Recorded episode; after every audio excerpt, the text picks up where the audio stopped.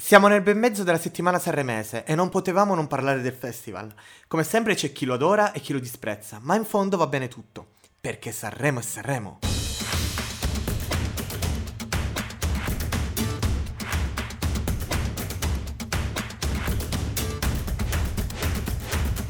Perché parlare di Sanremo? Sanremo è una delle più grandi macchine comunicatrici della TV, dello spettacolo da sempre discusso nel bene o nel male, è di fatto l'evento più importante nella musica italiana in Italia e non solo. Quest'anno è seguitissimo sui social e sulle piattaforme streaming.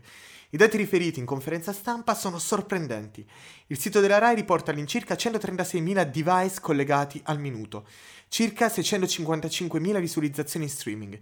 Il picco di device attivi in un minuto è stato registrato alle 22.16 con Laura Pausini, oltre 195.000 dispositivi collegati. Rispetto alla scorsa edizione, riportano i numeri, le integrazioni registrano una crescita del 120%, in particolare più 2,78% su Instagram e più 53% su Twitter, un po' di meno su Facebook. Numeri eccezionali che fanno riflettere su come il mondo della comunicazione si sia evoluto in maniera esponenziale. Perché quest'anno, nonostante la pandemia, nonostante il disagio e sconforto generale, Sanremo è stato così seguito, almeno lato web?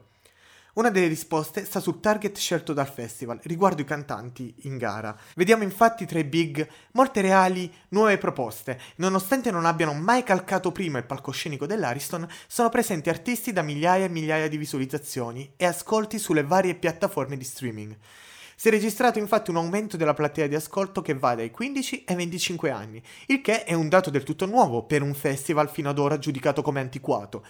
La scelta di svecchiare la kermesse non è stata dunque solo nella scenografia, bensì è stata una vera e propria rivoluzione dell'offerta musicale proposta. Il ritmo delle serate rimane comunque il medesimo, minimo 4 ore di varietà e musica. C'è chi lamenta una durata troppo lunga, anche riguardo il contesto storico in cui ci troviamo, ma io credo che, andando un po' controcorrente, in fondo il Festival di Sanremo è anche questo. Non è solo una gara canora, è spettacolo e intrattenimento puro, dove anche e soprattutto girano, come è noto, parecchi interessi economici, soprattutto per lo sponsor unico e per i vari passaggi pubblicitari ma è anche qui che intervengono appunto i servizi in streaming. Oltre la mezzanotte non riesco ad andare, non ho l'età ormai, citando Giglio La Cinquetti, e quindi posso tranquillamente rivedermi nei clip o l'intera serata direttamente tramite l'app di Replay. Una volta si registravano le puntate su un VHS, oggi lo streaming ci permette davvero di nutrirci di tutto ciò che vogliamo dove vogliamo. E l'importante è scegliere l'argomento giusto. Quest'anno c'è polemica, ma direi come sempre a Sanremo. Teatri chiusi, l'Ariston no senza addentrarci troppo in un discorso che non ci compete ma ci coinvolge. Diciamo che forse, in un momento così delicato, avere un evento piacevole alla fine di un'anonima giornata, con il sole fuori, ma senza poter uscire, probabilmente può far stare solo bene. E quindi io vi auguro buona musica e grazie per aver seguito Semplice Web.